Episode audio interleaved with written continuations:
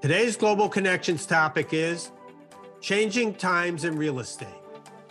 We thank our special guest, Scott Rechler, Chairman and CEO of RXR, Stijn Van Nieuwerburgh, Professor of Real Estate, Columbia Business School, and Larry Susskind, Professor of Urban and Environmental Planning at the Massachusetts Institute of Technology. And now, Global Connections with Robert Siegel. Thank you, Josh. There was a very big number at the top of a page in the New York Times business section a few days ago. The big number was 49%. According to the Times story below it, that is the average office occupancy rate compared with pandemic levels in major pre pandemic levels in major American cities 49%. Uh, the Times writer contrasted office work with air travel. That's bounced back. But for now, at least, it appears that the pandemic driven move to working from home is still popular, certainly with workers who are spending part of each week working but not commuting. As demand for office space diminishes because of working from home, but also because of layoffs in some sectors of the economy, the value of office buildings diminishes. And as the Federal Reserve raises interest rates to try to tame inflation, the owners of office buildings face higher costs when they refinance. Where are we headed if commercial real estate, which provides many cities with important sources of revenue, where are we headed if there's insufficient income to pay the rising costs of operating big office buildings? Is there a crisis coming? And does the prospect of that just threaten landlords and bankers, or are the rest of us exposed to its consequences? Big questions uh, for which we have three very experienced panelists a real estate executive, a professor of real estate, and an urban planner whose specialty is complicated multi party negotiations. Our first panelist is Scott Rechler, uh, who has joined us before to talk about real estate in the post pandemic world. I guess the pandemic was underway that time. Uh, Mr. Rechler is CEO and chairman of RXR. His company, based in New York City, owns dozens of buildings, commercial, residential, industrial, uh, mostly in and around New York. Uh, Scott Rechler has been vice chair of the Port Authority of New York and New Jersey, chair of the Regional Plan Association, and a board member of the Metropolitan Transportation Authority.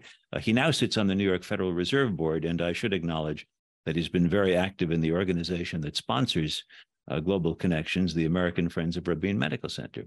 Scott Rechler, uh, welcome back. Robert, good, good to, to be here. Uh, a couple of years ago, uh, the future for your industry and your city looked a lot brighter. Uh, this year, your firm's white paper described the current situation, and I quote, as not a minor obstacle that must be circumvented, but more a chasm every sector of our economy must cross. How bad is it?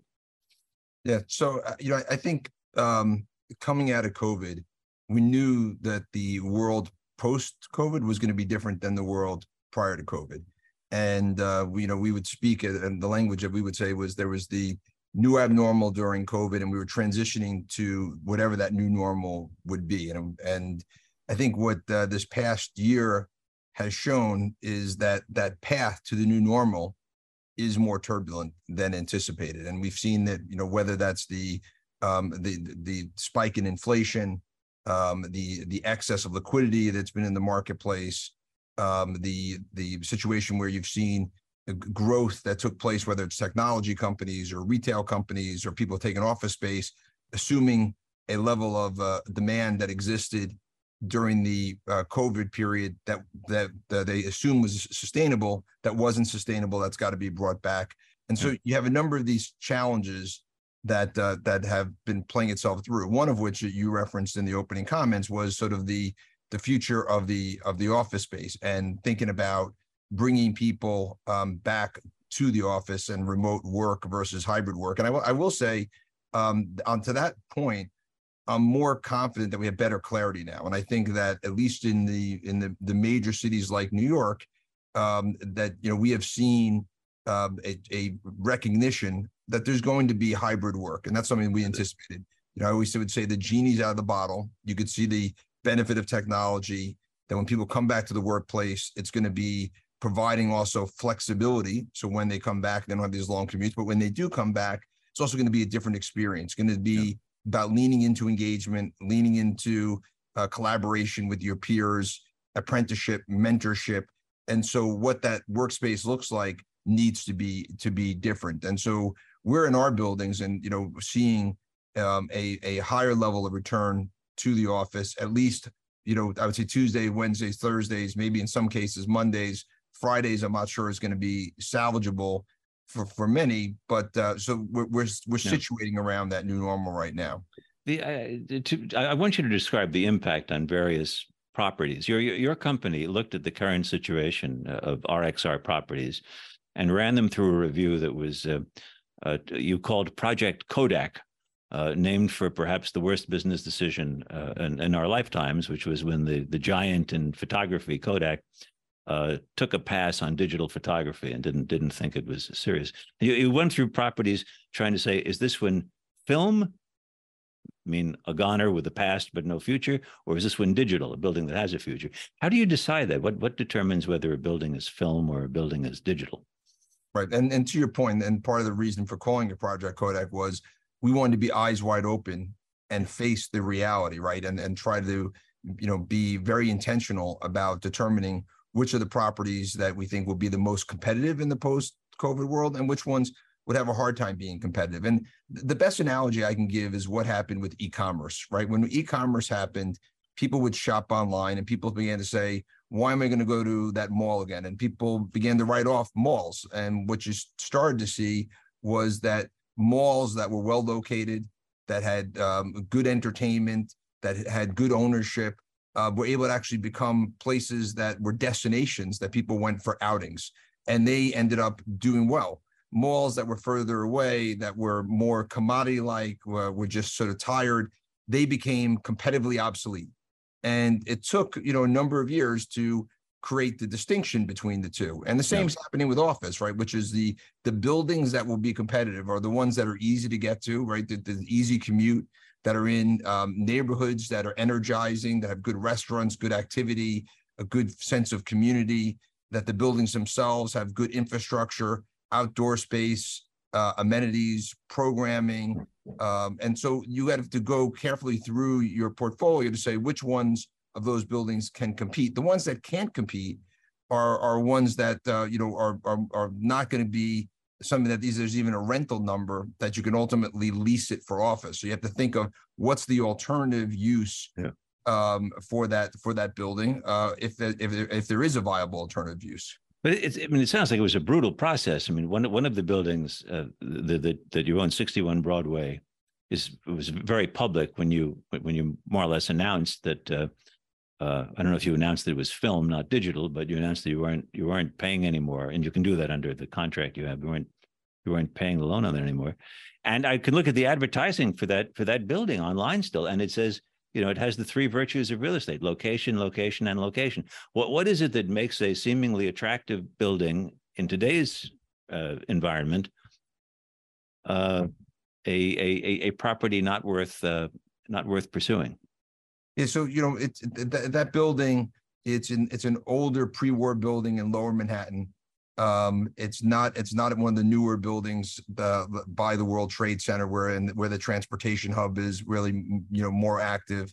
Uh, smaller floor plates, mm-hmm. um, smaller size uh, the tenants that occupy that building, um, and so you know, and, and to your point, when we went through the process of Project Kodak, we, we were pretty public about it, um, and and you know we did that so that we could communicate to our stakeholders and our our our tenants that you know we, this is this is not just RXR. This is where the world is today, right? And we're going to be focused on adjusting because this is not just a real estate problem, as you noted, right? This is, uh, in my opinion, this is a a problem for the urban ecosystem in which we operate because if you have buildings that sit vacant that you know were once assets that you know created vibrancy created tax revenue supported the local businesses supported the local restaurants in these uh, sub um, submarkets within our urban environments. If they sit vacant they become liabilities. They become places where people loiter. They don't provide tax revenue. Um, they're not supporting the local businesses. And so that, that can have a, a devastating effect on our urban ecosystem and something that we need to be proactively trying to address. Just one other point. Uh, when a when you or any other property owner in, in say downtown Manhattan or in any other downtown in America, when you decide that it's no longer worth paying uh, the the uh, the financing on, on on the building, that's that's a loan that the bank has to at some point acknowledge and, and write off. So we're talking about a potential real estate crisis here, but it sounds like we're also talking about a banking crisis. Yep. You know, I think just to, to, to be clear, we're experiencing two things right now, right? One is we're experiencing a um, a paradigm change to sort of a new regime of where interest rates were, which yeah. was you know near zero or at zero for over a decade, decade and a half, to now where they become more normalized. And I'm not just talking the short term rates; I'm just saying more generally, everything that was valued in the and, and capital structures that were put in place in that old low interest rate regime needs to be reevaluated today and having a new capital structure for this new regime. And this was like very similar to the early um, 90s, late 80s when we had the savings and loan crisis. Uh, in that case, it was it was tax driven, inflated real estate values, and then tax policy changed, and that that caused a problem. On top of that, we have more of the existential challenge of the future of the workplace, right? So office buildings mm-hmm. have a, a, a, double hit. But to your point, it's not just office buildings; it's multifamily, it's right. industrial buildings. Any any building uh, across the country that has had this problem uh, now needs to be addressed, and and and it will impact banks because particularly regional banks because they make up about seventy percent of the commercial real estate loans. And and and when you think about local borrowers and and they tended to uh, go to those regional banks for those loans.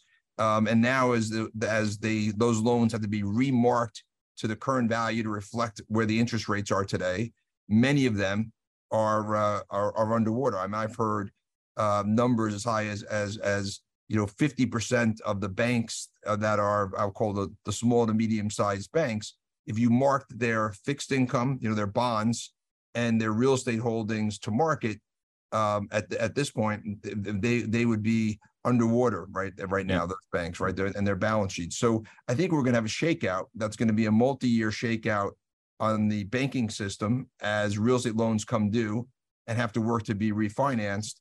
Um, that's going to result in having much fewer um, uh, banks around the country. Right now, there's over 4,700 banks. I could see there being 500 to 1,000 less banks um, in the U.S. Uh, you know, within the next couple of years.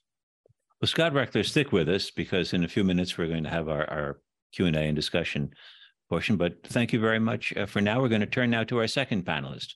Uh, he actually uh, studies the business that Scott Rechler works in. Uh, Stijn Van Nieuwerburgh is a professor of real estate at Columbia Business School.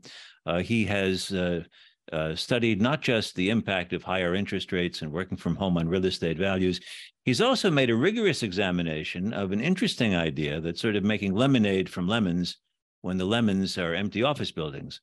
Uh, the idea is converting office buildings uh, to apartment houses. Uh, we'll hear about that and other matters uh, from Professor Van Nieuwerburgh. Welcome to the program. Thank you, Robert. Great to be with you. There you are. Uh, first, I want you to try to sort out, you, you, you've looked at this rigorously, the causes of loss of value in real estate. That is, if, if some of it is caused by rising real estate, some of it's caused by tenants who need less office space. Uh, how do you how how do you analyze the, the the loss of value? Yeah, so I think Scott laid it out laid it out very nicely for us. Where there's basically a secular change, and then there's uh, the, the, that's which is a remote work uh, change. And then there's uh, the interest rate environment, which has dramatically changed as well. So one way to look at it is, you know, just the rise in interest rates that we've experienced in the last couple of years, you know, takes out, you know, for a typical office building in New York City, maybe about 30% of the value just off the bat, even without any uh, headwinds from reduced demand from remote work. Mm-hmm. Now layer on top of that, you know, this secular change in, in remote work, which has depressed office demand and which has already shown up in cash flows uh, that office owners are earning, and you get sort of an additional maybe 20 to 30 percent drop in value. So according to according to my estimates, a Class B office building, a lower quality, older office building in New York City, probably today, uh, sort of on a mark-to-market basis, if we were to revalue it, would be worth about you know up to 60 percent less than uh, than it was just a few uh, just a few short years ago. Think, yeah. Let me just repeat that for a second. You, you wrote this to some a property that had a pre-pandemic valuation of $100 million is presently valued at 38.9 million after all those forces are taken into account. That's right. And that's, I mean, and that's an older building. That's a class B building. I think the situation is not as dramatic for uh, the, be- the best part of the market, the A plus segment of the market that maybe loses only 20% in value. It's of course also affected by these higher interest rates.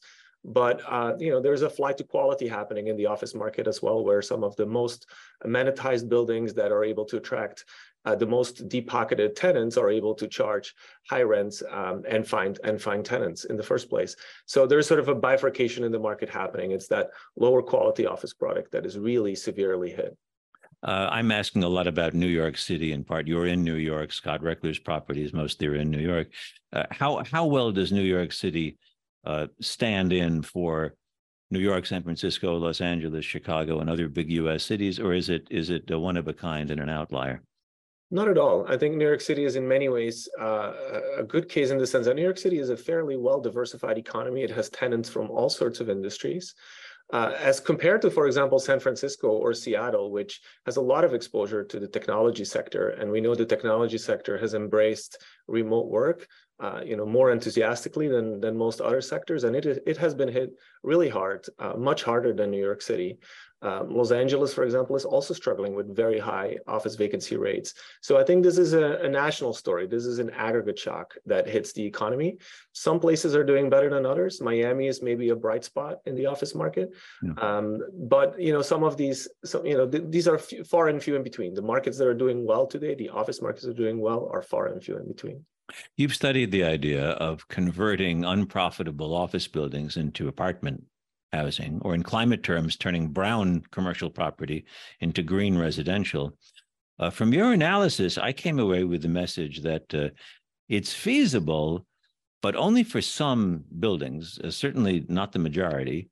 And even in those cases, it's it's feasible, but it, it sure isn't easy. Do I, do I have that about right?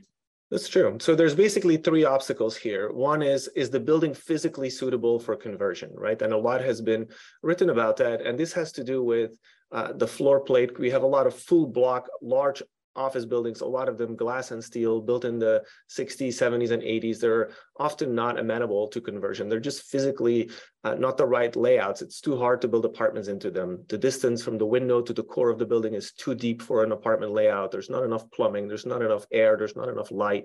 So the first step of our analysis was basically, can we filter down uh, from all office buildings a set of properties that are physically suitable for conversion? And we end up with around 10 to 15% of office properties that we think are potentially amenable to conversion based on their physical characteristics. The second step is, is it allowed by zoning, uh, by, by zoning and by regulation, right? And that's sort of the place where the government, the local government can play an important role. And then the third part is, an, is, is, is, it, is it economically, is it financially feasible to convert? And we spend a lot of time thinking about the economics. And as you pointed out, um, it's oftentimes sort of a knife edge case. What I mean by that is imagine you can buy this building that was worth $100 million that is now worth let's call it $39 million. If right. you combine that building and its new low value of $39 million, and you put in the extra money to convert it, and you make it a green building, and you turn it into a market rate, uh, let's call it luxury apartment rental building, and you can charge the market rent that is in place today, then it's sort of it's sort of the economics sort of works meaning you earn a high enough return as a developer right. relative to what you should be earning given the risk of that investment right? So it's feasible but you start tinkering with the assumptions a little bit and very quickly uh, you know the math may no longer work out. For the math to work out does it have to be luxury rentals? Uh, could, could it possibly be middle income rentals so it turns out that you know the answer to that is actually sort of in most cases again every building is different but in most cases the answer is no. Once you layer on top of it an affordable housing mandate it very quickly ruins the economics of these conversions. Uh, now unfortunately that's what the politicians want and, and arguably that's what we need. We need more affordable housing in our large cities. So you know that doesn't mean that it's not possible. It just means that we need more uh, help to make that make that a reality, right? So we can convert offices to apartment buildings. We can have a fraction of those apartments be affordable, but not without additional help, right? So, for example, additional property tax abatements, uh, could come into play, additional debt subsidies uh, for affordable housing could come into play, and potentially, given that we're thinking about clean energy, green apartments, potentially federal subsidies through the Inflation Reduction Act, which is sort of the US's climate bill. But you'd have to have some intervention into the market in order to to get that result. The that that's, wouldn't wouldn't actually correct. check it. Um, for somebody who um, uh, lives in the middle of the country, far from uh, uh, Lower Manhattan, uh, if if indeed uh, we see as as Scott Rechler described it, uh, a serious problem with banks and uh, uh, less money for big cities to spend on their neediest populations. How does it affect someone who's living? Uh, well, you said Miami is having a, a, a good office economy. How does it affect people uh, uh, uh far afield? Well, I mean, as we pointed out, I think this is really a national phenomenon. For example, you know, the city of Minneapolis in the Midwest is sort of struggling, has a struggling office market as well. Mm-hmm. Charlotte, uh, you know, you name it. Like this is an aggregate, this is a national phenomenon. Again, not every city equally, but a lot of downtown office markets are affected and they're struggling with the same issue. A lot of the um, implications for regional banks are also uh, widely dispersed. A lot of regional banks tend to lend to regional landlords. And so to the extent that we have these regional downturns in, in office markets, it will affect the local banks. These banks are not just making commercial real estate loans, they're also making loans to small businesses. So to the extent that they're making losses on their commercial real estate loans, right. they're going to have to tighten credit to the rest of their of their of their borrowers and that's going to impact the local economies in a lot of different places so there will be spillovers through the credit through, through credit provision well, Professor Van Nieuwerburgh, stick, stick with us because in a few minutes we'll be back uh, to, to discuss this further with you and with Scott Rechler. Uh, but we're going to turn now to our third panelist, uh, who is Professor Lawrence Susskind. Uh, Larry Susskind teaches urban planning at MIT. Uh, he also founded and is vice chair of an inter-university program on negotiation uh, that involves both MIT and Harvard Law School. Larry has taught about dispute resolution in public policy issues. He's led uh, graduate students to Malaysia to study sustainable city development in five Malaysian cities. Uh, and he's even taught about socially responsible real estate development. Uh, Larry Susskind, welcome to uh, Global Connections. Thanks, Robert. Good to talk let's, to you. So let's start with that intriguing phrase, socially responsible real estate development. Uh, how, how would you define that? Well, if you take what your last two uh, uh, commentators talked about, it's all from the perspective of uh, private capital. Mm-hmm. Um, but if you said, well, you're in public space and you have permission to do what you're doing, which includes some responsibility, not just to make money. And uh, what if we said uh, that responsibility included making the next set of decisions in light of everything you've just heard in a way that doesn't just focus on the return to capital, but also focuses on achieving the responsibilities or social responsibilities uh, of companies that are licensed, that are permitted to build and own facilities. So I think about the responsibilities that go with the opportunities that real estate development is granted through our system of decision making and regulation. And uh, what if you took all of uh, uh, Stijn's questions and looked at them from the other direction? He was alluding to the fact well, if there was enough subsidy, federal, state, local, if the building wasn't just going to be residential, it was going to include a whole new mix of things in a new format.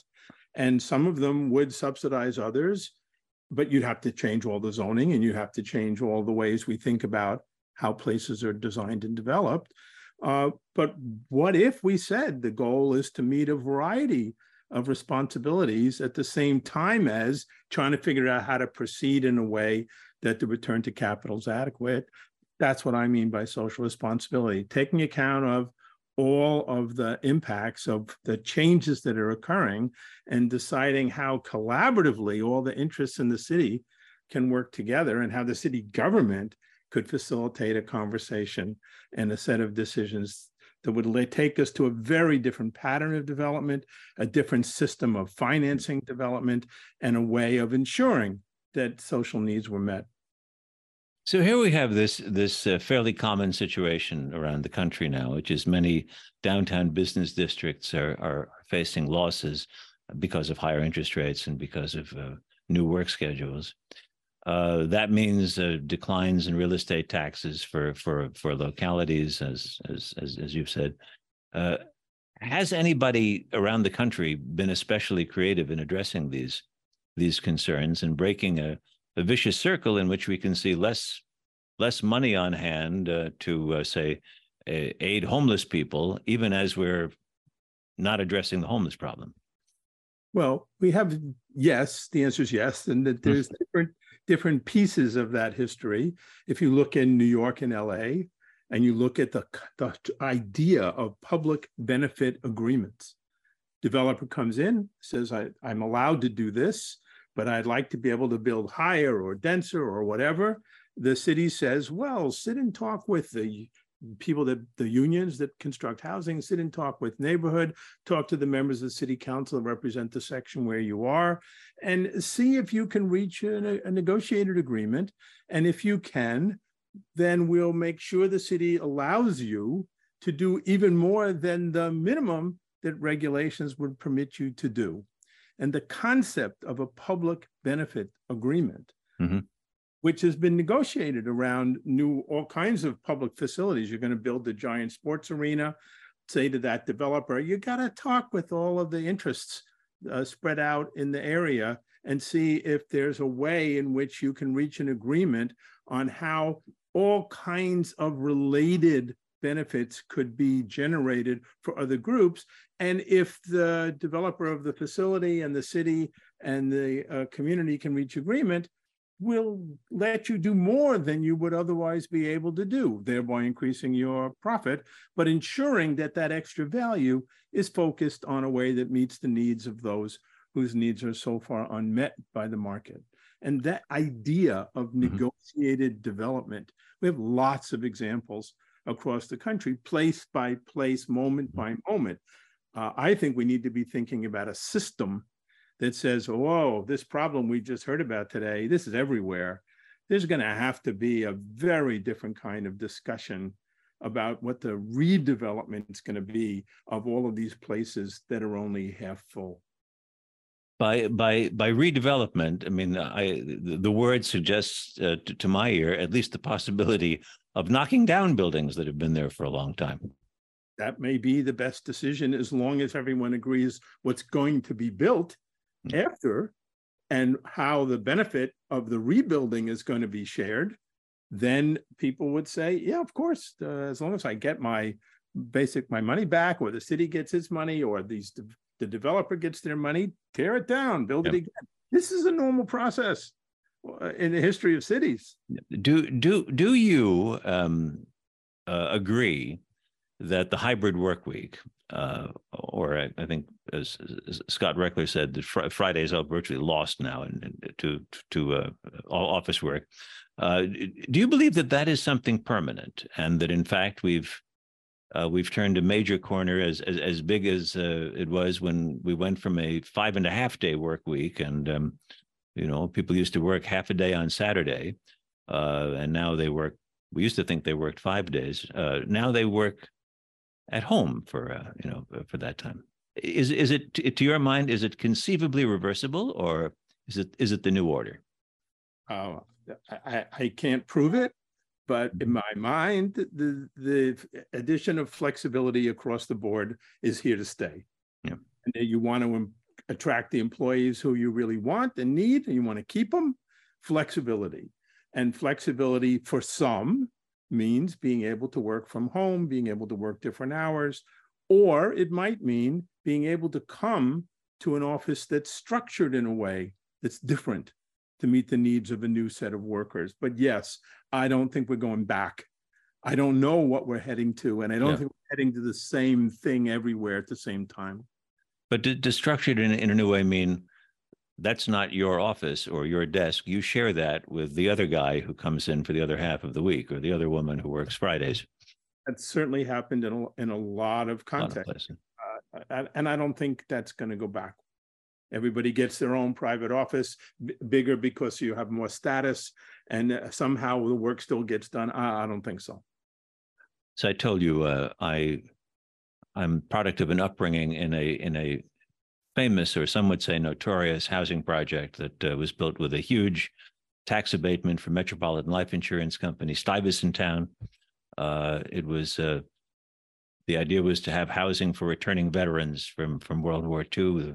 City faced a terrible housing shortage, and for all of its all of its peculiar history and and uh, uh, unattractive things about it, it was a great place to grow up, and it was affordable, and it was a place for teachers and cops and and firefighters, uh, uh as well as lawyers and a couple of doctors to live in.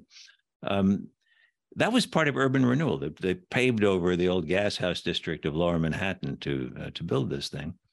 Uh, is there another age of that in our future of saying, uh, look, we have a real problem with the housing for the so-called miss- missing middle, and we have half full office buildings that are occupying prime real estate.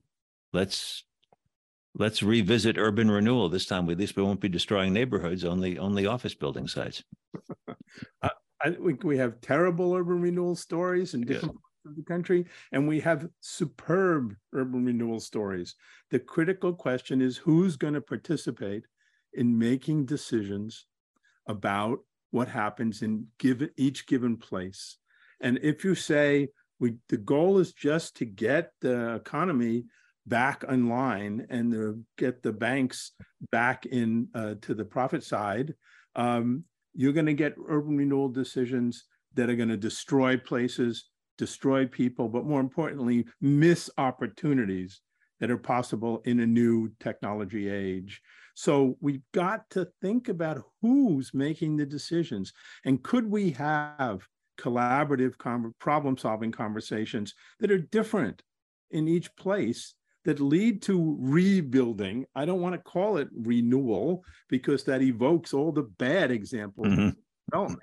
But if we could, and maybe it means this is done at small scales for particular buildings, or maybe it's done for neighborhoods, or maybe it's done at multiple scales simultaneously, but systematic engagement of representatives of all the relevant stakeholder groups. I would argue with the help of professional facilitation. So it's not just the usual political meeting in which people stand up and cheer or boo for one argument or another, but rather collaborative processes that produce collective ideas and shared proposals that everyone says they can live with because they've all been involved and they've all heard each other and they've tried to figure out what they can generate by consensus. Well, we're all going to now hear hear one another. I'd like to bring back Scott Rechler, and uh, Stijn Van uh, uh, Nieuwerburgh to join you, Larry Susskind. And first, I, would just like to ask you, starting with with Scott and then Stijn, and then you, just just to comment on what you've heard from your fellow panelists. If there's something that you'd like to either underscore, uh, state your agreement with, or your disagreement with, uh, Scott Rechler. And then just, um, I thought uh, Professor Susskind's comments about public-private partnerships and collaboration um, is is key. Um, you know, when we think then the, the point we've seen some really good ones and we've seen some bad ones. I've been involved in some very good ones. Um, for example, we're master developer of, of, a city outside of Manhattan called New Rochelle, mm-hmm. where the uh, the leadership of the the city decided that they needed to have a redevelopment to spark uh, economic activity, enhance their school district, um, and uh, and public safety and uh, and opportunity. Um, but the, the way that was successful, to Professor Susskind's uh, point, was you had the air game of the leadership, but the ground game of working with the local community to get buy-in to what the ultimate vision was. And then the other piece I think that I've seen successful is it wasn't prescriptive of exactly what was going to happen. It laid out the ground rules of which then the private sector can interact with the public sector knowing what those ground rules were, knowing what the regulatory process would be, knowing what tax incentives would be available based on what you're contributing on infrastructure, arts, quality of life. Uh, and then and that sparked activity. And um, you know, we've seen that in Manhattan also with the East Midtown rezoning as well. So I think that, uh, for the situation where we are right now, where we need such a high level of reimagination of our, our urban centers, um, I think we need the leadership to help set some uh, some establish some ground rules um, and um, and de- and expedite some of the regulatory challenges. Mm. Uh, so uh, otherwise, I don't think the the the uh, private sector is going to be able to effectively participate and produce what is an outcome that's uh, you know one plus one equals three, uh, and there's a win-win-win situation there. And uh, Stijn Van Nieuwerburgh, thoughts on what you've heard from your fellow panelists? Yeah, I would add one thing, which is that the incentives are aligned. The government, if you like, is a 30% owner of every building in, in, the, in the city by virtue of collecting property taxes from it. So if it needs to set out, you know, the rules of the game in the status quo, it's going to face declining tax revenues. You know, if that building continues to be operated as a defunct, half-empty office building, its tax revenues will eventually decline. And so it has incentives to, you know, facilitate this adaptive reuse, these conversions that we spoke about. So I think there, the, the, you know, the the conflict of interest in some sense is, is sort of is not there. There is sort of an alignment of incentives just from the from the tax base. But I do agree that there are a lot of stakeholders in cities that need to be engaged in in the process. Well, now I'm going to, since we heard from from Larry before the two of you, I, would just like to turn to some questions that have been submitted by by viewers. Uh, one is, uh, this is from Anna Ferretti, who who asks, uh, when considering converting office buildings, this is for, for Professor Van Nieuwerburgh, uh, when considering converting office buildings into apartments, what impact is this upon health and overcrowding? Uh, putting more people in cramped spaces does not sound like a healthy housing solution. Do you, what do you think of that? What's interesting that this comment comes up because I think a lot of our rules and regulations are actually dating back to the period and maybe in the 19 teens and 1920s that there was a lot of overcrowding uh, in, in, in cities. Um, and if actually, if you look at density in, in a place like Manhattan, density, the population per square mile, if you like, has been declining ever since, ever since 1910. And it's actually much lower now than it used to be in those periods. So I think a lot of those fears are potentially uh, sort of fears from the past. Uh, we do have building codes that that sort of uh, make provisions on what can cannot be done. Uh, I do think we have to be imaginative. I think there's a lot, the, the new generation of 20 some year olds uh, doesn't necessarily need to have the same sort of large apartments than, than, than its predecessors. I think we can be creative. We can have housing models where we have maybe smaller private uh, bedrooms and more common space, more common kitchens, common dining rooms, and so forth. And I think some of these office floor plates could potentially accommodate that. So I would sort of encourage I would encourage uh, creative thinking when it comes to housing solutions, but certainly nobody's thinking about overcrowding. It's a question I'll put first to Larry Susskind, but I'd like to hear from all of you on it. Uh, an anonymous attendee asks, for those of us who miss the camaraderie of the office, uh, what is the future of office social interaction? How will this change our overall sense of community uh, in, in a social sense? Um, uh, let me translate that into the university context, right? During the pandemic, uh, nobody was coming into a class, nobody's coming to school, and uh, we still managed uh, to create a community. We have whole uh, years worth of graduates who missed all the classes and all the normal social interaction, uh, especially those who wouldn't be have been living on campus. But what we had to do was learn a very different way of creating community online. It was supplemented recently by more face to face, but it hasn't eliminated the online uh, development of community through hybrid uh, relationships. So uh, I think that the companies that are trying to worry about the quality of work life uh, need to engage their employees and talk about different, not just one solution, different ways that different subgroups can find the partnership and the companionship and the community uh, that, that, otherwise uh, they would be missing if they're not going into the office every day. But I don't think it's impossible for those places to have different kinds of community generated by the participants not just from the company headquarters on down, but give resources to the groups. Let them figure yep. out how they want to generate relationships amongst them. I, I, I don't think it's impossible. Scott Rechler, thoughts on uh, uh, the, the, the new uh, the, the, the new form of office work and the social relations that will follow I, from it? Yeah, I, I would say I do think um, there is a um, meaningful dilution of social relationships and um, personal and professional development if it's fully remote. I think that if you have a hybrid program um, and if you lead with personal interactions and supplement with flexibility, as Professor Susskind said, I do think that is a part of the norm to be competitive in the future. But you can, it's very, very difficult uh, for most professional roles. Some are not this case, but most of them that are based on interacting with people, um, looking at people as your mentors. Uh, they're your apprentices. You're listening to them on phone calls. You're watching them in meetings um, that you that are you know much more um, you know not designed ahead, but uh, things that happen uh, that you can't plan for, right? Spontaneous interactions, and so I think that's it's a key. But I also do think in when you're in the office, you also need to be much more intentional about not coming to the office and sitting in front of video conference in your own office or you know throughout the day you need to be forcing these personal interactions right? And that's something that we do at rxr you know we have when we're here we have a series of in-person meetings walk-arounds uh, events after work. And then on days where we have remote which is on friday uh, we actually have very intense video uh, conference days where we can have 500 people participate in a town hall session that they can get a better feel for what's going on via you know a online medium than they would if they were in the office where we wouldn't be able to see the face and put up hmm. slides and have some of those interactions. So again it's a it's a new world but uh, i think as, as technology continues to evolve we'll find a way to blend that hybrid as effectively as possible.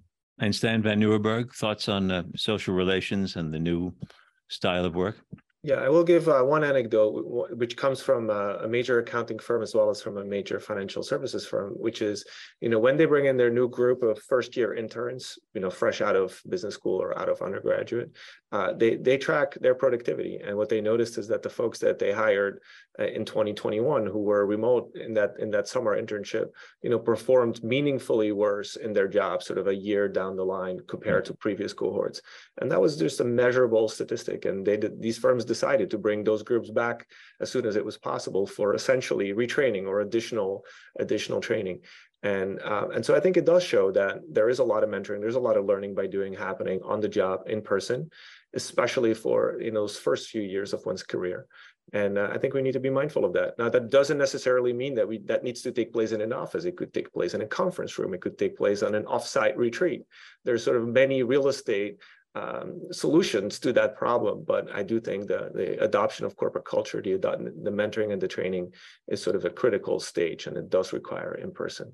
Robert, also, I'll just add to this, that point, which is, you know, the, the great resignation was not by accident. I know we were in a tight labor market, but there was also a period of time where there was not um, a sense of connection. Everyone was a free agent. If you wanted to leave your job, you didn't have to go back into the office to say goodbye to your friends. You didn't have to pack up your desk. You didn't have to change your commute uh, all you had to do is change your email address and you sat in the same seat in the same you know in front of the same computer that that that lack of connection um, you know is part of that la- the, the dilution of that social fiber that has kept these organizations together and i think we've seen um, through our organization and organizations that i do business with a, a much greater uh, decline in uh, this uh, these you know great resignations since people are back working in the office again developing personal relationships uh, I'll put this question to you, Scott Rechler, I, maybe our last from the audience. An- another anonymous attendee asks, how can a young couple buy their first apartment in this economic environment? And I'll broaden that to, or perhaps house in another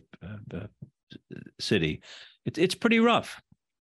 Yeah, no, it, it I think one of the great challenges we're going to be facing as a country is our housing shortage. Um, and um, you know, this has gotten uh, this was challenging, you know, going into COVID. Uh, it's been now exacerbated uh, by the increase in interest rates, which not only makes the cost of, of buying a home or an apartment more expensive because your your your mortgage payments are higher, but at the same time has created a credit crunch that's now reducing supply. So we're we're going to come out of this period in 2025, 2026 with a, a, a even thinner pipeline of new supply, which is going to make it more challenging. So, I, you know, you know, this all these issues that we're talking about, and I think you know both uh, Stijn and Professor Susskind had focused on it. Is it, it, it this requires leadership and intentional policies because us coming out the other side with a new model it's not preordained, right? I mean, I always say New York has recovered, finds a way to recover. It just doesn't happen naturally. It happens with good leadership. It happens with good policies. It happens, you know, with with a level of civic commitment and identifying these issues. And we are in a moment where, you know, we have these existential challenges in front of us that, um, you know, I think we, the, the bugle should be blowing to all, you know, leaders, not just the elected, but civic leaders, business leaders, uh, you know, community leaders, that we got to come together and solve these problems. Robert, could I comment on yes, that? please. Um, imagine uh, uh, where a city that, because of the decisions it's made, uh, has said if companies are going to employ uh, new people in these categories, uh, we will help match the company's uh, mortgage subsidy for its new employees.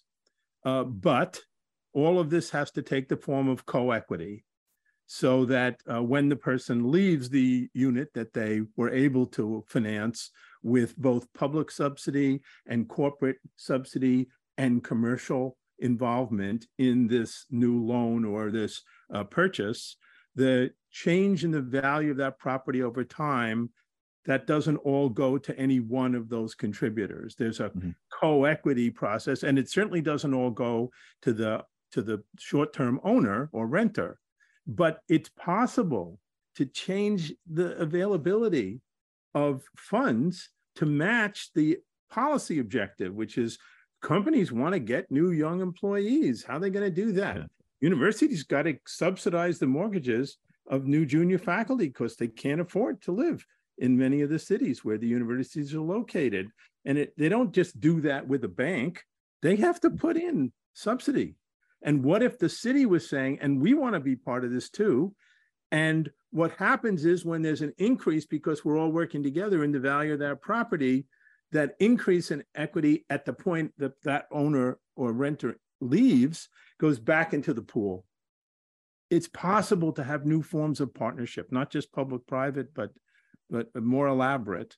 And we could help that person that anonymous is worried about being able to buy their next place because yep. it could be part of their work benefit. It could be part of their engagement in that city.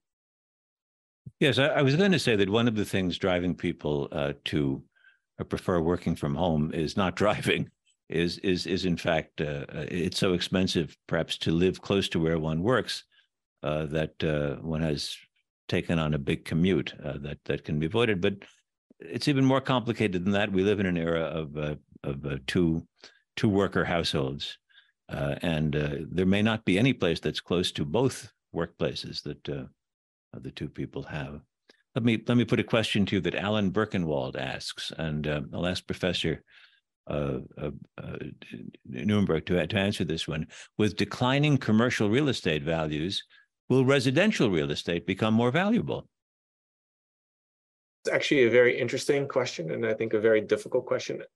You, it is hard for me to imagine um, a city whose office values are declining precipitously and that is sort of financially in dire straits with an environment where um, residential real estate is flourishing and booming that is difficult. What I can imagine is that cities like New York City that are fundamentally strong, that still have very strong amenities, that are attracting young people, um, can sort of turn the ship around through strong leadership uh, and can turn some of these you know uh, offices that are that, of which we have too many into apartments of which we have too few and that that can sort of be accretive to the value uh, of, of the city i can imagine that but there is, comes a point where once you're detroit and the city's spiraling out of control and you're losing you're losing population that the value of the residential real estate will also begin to decline. So it's important that we don't get to that point in in sort of our major cities. I have a question for for uh, scott rechler. Um, you you you mentioned that uh, one consequence of all this as uh, banks write off bad loans to uh, uh, to uh, real estate projects that are no longer worth what they what, what they used to be worth, uh, we'll we'll we'll lose a lot of banks. Uh, that is, uh, we'll we'll we'll have far fewer banks. That's exactly the opposite of the um, of the policy aim that we came out of the the Great Recession with. That is the the feeling that if we have too few banks, we'll have bigger banks, all of which are too big to fail. And uh, we end up, uh, the government ends up backstopping the few banks that survive. Uh, is there any way to avoid our losing hundreds of banks over the next few years? Yeah, and I think um, again, I think there's still going to be a lot of banks compared to other parts of the of the world. Um, and I think Stijn, you know, made made the point also uh, in, in in his commentary about um, you know where we stand right now in terms of of the of the the banking situation. I, I would say that um, the, the the key to these banks is not so much the, the the too big to fail, is that they are the the fabric of those communities, right? They are mm-hmm. the lifelines to the small and medium sized businesses. So it's not just real estate, but that small to medium sized business they're not going to JP Morgan or Goldman Sachs for a loan. They're going to XYZ local bank who has a relationship with them, who's helping them fund their business. And so what I think the the issue is that we're going to have um you know more of a challenge in our throughout our country than uh, than we did during the great financial crisis where it was more isolated in in the in the bigger banks so that which i think could be worse of a circumstance